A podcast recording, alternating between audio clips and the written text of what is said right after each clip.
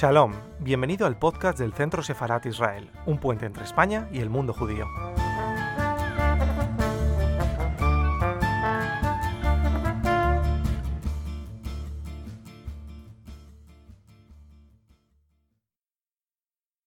Voy a hablar desde Francia, que es lo que conozco y que efectivamente hoy en día es muy espectacular lo que está ocurriendo, pero no es ni mucho menos un caso aislado. No debemos olvidar en ningún momento que en ningún caso en Francia se trata de eh, un racismo de Estado. Hay racismo en Francia, mucho, está aumentando, es muy preocupante, es eh, espectacular, pero no viene del Estado. El Estado lo combate, los profesores, he sido miembro de un cuerpo enseñando, en, Francia, pero bueno, los profesores son gente admirable que lucha, pero están en la trinchera, están la espalda a la pared, luchando contra todas las formas de racismo y de antisemitismo, eh, y en nombre de, los ministros sucesivos de, educación, de derechas y de, izquierdas. Bueno, es importante decirlo, de la diferencia que hay entre racismo y antisemitismo. Mucha gente me pregunta, bueno, bueno, eh, pero bueno, en la LICRA, Liga Internacional contra Racismo y Antisemitismo, ¿por qué mantenéis la A? Porque no decís sencillamente que sois la Liga Internacional contra el Racismo. ¿Por qué mantener la palabra antisemitismo, que no es más que una forma de racismo entre otras eh, muchas? Y no es verdad. Mantenemos la, palabra antisemitismo por razones históricas también de nuestro movimiento, pero porque no es igual. haciéndolo de modo un poco caricatural, luego se, puede matizar si queréis. Es casi, yo casi diría que el racismo y el antisemitismo son cosas contrarias. El racismo en general es un sentimiento, un sentimiento de desprecio hacia el otro que se considera como inferior, animalizándolos muy a menudo, pero inferior, el negro, el árabe, el gitano, son gente que no, no tienen instrucción, no tienen cultura, no tienen, bueno, ya saben, los prejuicios habituales que son prejuicios de, un, de alguien que se siente superior y que desprecia al inferior.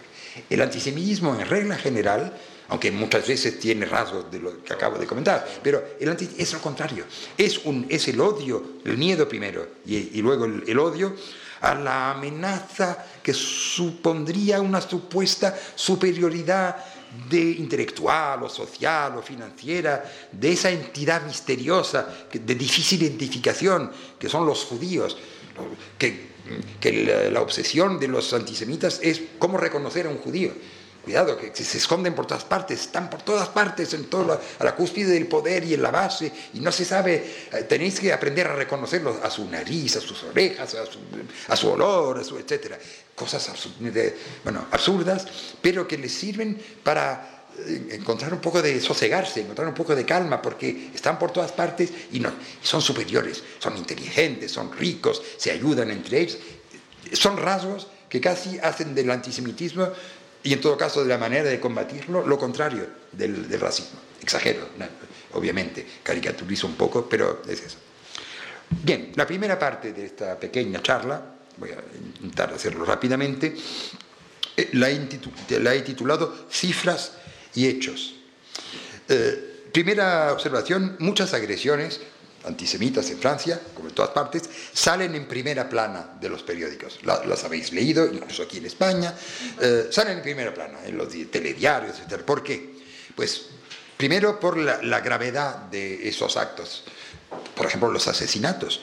Eh, por primera vez desde el final de la Segunda Guerra Mundial se asesina en Francia a gente por el mero hecho de ser judíos. 12 personas en los 15 últimos años cosa que no se había visto en Francia desde el 45. judíos habían, habrían, habrán muerto por, manos de, por manos de, criminales, bueno, como en todas partes, pero morir, ser asesinado por ser judío, eso no había pasado. Hay esas agresiones que salen en primera plana, pero no debe disimular el hecho de que desde hace muchos años todos los días, en todas partes, en Francia, hay agresiones eh, antisemitas que no salen en los diarios porque no tienen el mismo carácter eh, espectacular que acabo de, decir. Pero son insultos, improperios, golpes, humillaciones que hacen que los niños ya no pueden estar en las escuelas públicas en ciertos barrios de, de las afueras de, París. Entonces, las estadísticas oficiales señalan que antes de la década de los 2000, eh, se producían unos 100 actos antisemitas por año. Eh, y que desde ese momento la cifra mm, va variando entre 250 y 1000, o sea que se multiplica por mucho. repito que, las cifras son relativas, pero lo que está claro es la, sobre-representación de los actos antisemitas entre todos los actos racistas en Francia. La, la población judía es menos del 1% de la población total de Francia. Y sin embargo, por ejemplo, las agresiones antimusulmanes, antimusulmanas son mucho menos frecuentes, cuando los musulmanes son 10 veces más numerosos que los judíos en Francia. Y, se podrían multiplicar ejemplos de este tipo que demuestran que cuando hay que agredir a alguien, pues se elige preferentemente al judío. Eh, eso está claro. Eh, y eh, otra cosa que hay que, decir es el aumento dramático de, los, de las agresiones, de los insultos antisemitas a raíz del movimiento de los chalecos amarillos. Aquí hay que, hay que tener un poco, hay que decirlo con cuidado. Este movimiento al principio que estaba apoyado, respaldado por 70, 80, hasta 90% de la población francesa, o sea, un respaldo increíble. Era un movimiento que, de reivindicaciones materiales eh, sobre el precio de los carburantes, la velocidad en las carreteras, eh, el, poder adquisitivo, el poder de, ¿cómo se dice? El el poder adquisitivo, la vida cara, esas cosas. Pero con las violencias que, ha, habido, etc. Eh, y el hecho sobre todo de que este movimiento no se estructura, no acaba eh, de estructurarse porque no quiere líderes, no quiere portavoces, no quiere a nadie que pueda mm, trazar unas eh, perspectivas, decir algo de, las perspectivas políticas. entonces, este movimiento ha decaído mucho, hoy en día empezamos con 300.000 personas en las calles, hoy en día hay 20, 30 mil en total en Francia, o sea, 10 veces menos, pero son los más radicales. Y están bajo la doble influencia, por una parte de la ultraderecha, que está muy presente entre los chalecos, y por otra parte de la ultraizquierda. Que, no hablo de Mélenchon, que Mélenchon no, es muy amigo mío, digamos, por, así decirlo, pero en fin, sigue siendo un, un hombre político republicano, como decimos en Francia, es decir, fieles a ciertos valores, cuando, cuando arde la catedral de Notre Dame de París, sabe encontrar las palabras justas, cuando hay un acto antisemita gravísimo, intenta manifestarse, no siempre está muy bien, muy bien acogido por la comunidad judía, pero bueno, intenta manifestarse. En fin, sobre los valores esenciales es de yo no diría que de ultra izquierda, es de una izquierda muy, muy, muy a la izquierda, pero no, la ultra izquierda son, otras, otras personas. Y estos, eh, estos chalecos amarillos eh, radicalizados son gente que nunca han leído un periódico en su vida, nunca han escuchado una emisión de radio decente. Su única fuente de información es Internet, y en Internet los sitios conspiracionistas, complotistas, etc. Y bueno, todo eso se traduce por, eh, por una ideología antisemita constante entre, entre ellos. Eh, eh, Macron, porque trabajó durante unos años en, un banco de negocios, pues Macron Rothschild. Rothschild hoy, en día es un banco de negocios que existe, claro, pero es insignificante en, en el escenario financiero mundial. Rothschild ya no existe, pero claro, poner Rothschild es identificar a Macron con con los judíos, de los cuales es la puta, según el letrero que, que, ponen los chalecos amarillos. En fin, bueno, eh, segundo punto, y aquí igual podamos en fin, contrastar un poco pareceres, es sobre las tres fuentes del antisemitismo contemporáneo en, Francia. Que la, la, LICRA siempre dice que, que es una asociación universalista, en ese sentido de que intenta combatir el racismo, venga de donde venga.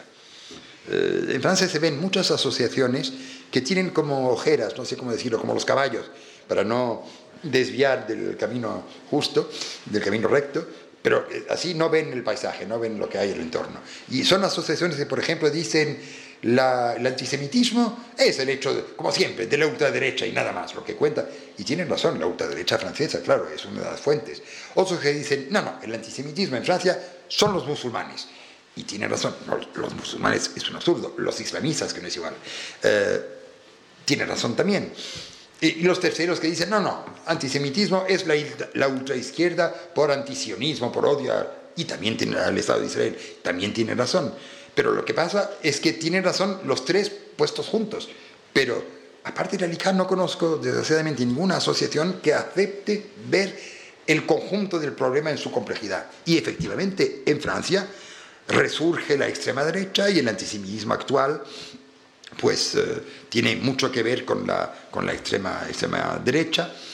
Eh, el antisemitismo es, se acordarán de la nube de Chernobyl, que el gobierno francés había pretendido que la nube de Chernobyl se había detenido en la frontera, no había atravesado la frontera. Pues sí, la nube de Chernobyl atravesó la frontera y el antisemitismo que está aumentando hoy en día en Europa del Este, en Alemania, en Escandinavia, en todas partes, pues sí, también ha, cruzado la frontera y ha venido hasta, hasta Francia. Eh, luego está efectivamente el islamismo Digo bien el islamismo. Los musulmanes en Francia, la mayoría de ellos son gente apacible que intenta vivir, convivir con la gente, viviendo sus creencias religiosas o no, que hay muchos musulmanes que tampoco creen en cualquier cosa.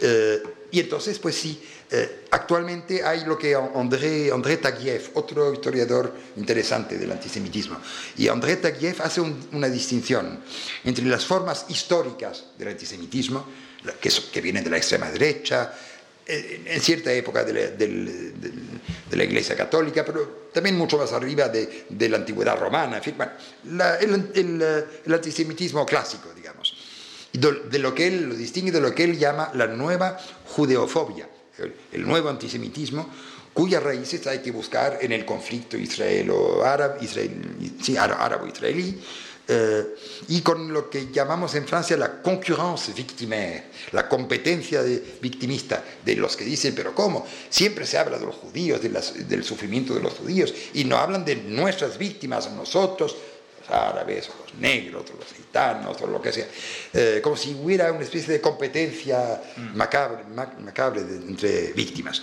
Pues eh, esto es el nuevo antisemitismo que se ve mucho en, entre los islamistas, que practicando una lectura fundamentalista del Corán, de la cual extraen los versículos los más intolerantes, más cerrados, más antisemitas que los hay, y no miran a los, a los otros, y, no, no, intentan interpretar esos versículos eh, a la luz de la modernidad no a la luz de, lo, de su escritura hace tantos y tantos siglos.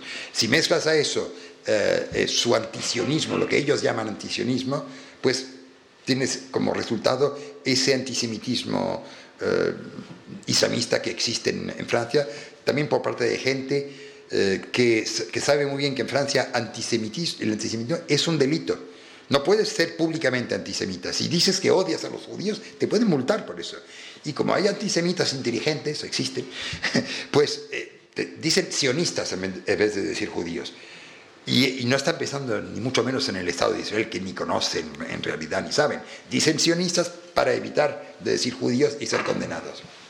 Y en fin, está la ultraizquierda, que en Francia juega un papel rarísimo en este, en este tema, pues eh, en torno a gente como los, el Partido de los Indígenas de la, de la República, eh, son, son gente que por antirracismo se han vuelto ellos mismos racistas. Es una, paradoja. Por ejemplo, dicen, pues, el problema esencial en nuestro país no es, el, eh, no, es la lucha de clases. Hecho, eso ya, proletarios ya no hay. No, no, el problema esencial es el son las razas. Y dicen, tú, por ejemplo, eres blanca. Y como eres blanca, pues no, eres como nosotros, los negros o los árabes, etc. Y nosotros vamos a hacer un coloquio sobre nuestra situación y, la manera en que nos, eh, nos insultan, etc. Y no, no, no, no admitiremos que asistas a nuestro coloquio, porque eres blanca. Y como eres blanca, piensas esto, eres racista, tienes tal ideología. Pero Dios mío, esto es la definición misma del racismo. Considerar que la, la ideología de uno, lo que, él, lo que uno piensa o siente, es consecuencia del color de su piel. Eh, cuando efectivamente eh, toda la lucha antirracista es decir que no, que al contrario, que el color de la piel es, indiferente, que lo que cuenta es lo que piensas y lo que, y lo que dices y lo que, y lo que haces. Y entonces esta ultraizquierda desde, desde hace tiempo están en Francia, en las universidades, en muchas universidades, ayudándose de conceptos eh, importados de, de América eh, sobre la apropiación cultural, sobre, fin, sobre lo, políticamente correcto, etc. Están haciendo estragos, se dice, de Harvard, en, la universidad y estamos asistiendo a, a una especie de convergencia entre eh, la la, ultraderecha, la ultraizquierda y los islamistas, que es una cosa realmente paradójica, que no sabe cómo pueden converger cosas tan, en principio, diferentes, distintas, contradictorias, como ultraderecha, ultraizquierda y los islamistas. Y ese y es el caso. El caso de, de Dieudonné, que viene de la ultraizquierda y que ahora está con, con el movimiento de, de, Le Pen y metido en Teherán parte de, del año porque es muy amigo de los ayatolás, no por uh, amor al chiismo, eh, obviamente, sino por el negacionismo del gobierno iraní contra, contra Israel, etc. Y eh, Dieudonné y su gran amigo Alain Soral, eh, cuyo sitio eh, internet Égalité y Reconciliación, Igualdad y Reconciliación, hay gente que no le tiene miedo a nada cuando quiere nombrar un sitio, eh, es un hombre venido del Partido Comunista, venido de la izquierda radical, y que ahora salió incluso del Frente Nacional de la ultraderecha de Marine Le Pen porque encontró que en el movimiento ese no se era suficientemente radical por los judíos, etc., y es hoy, hoy, en día amigo íntimo de, de, de Dieudonné y de esta gente del, de Horia Boutelja, la, la, la, musa del eh, antifeminismo, de la homofobia y del, eh, del, Partido de los Indígenas, en una extraña coalición que explica mucho del antisemitismo a la, a la francesa.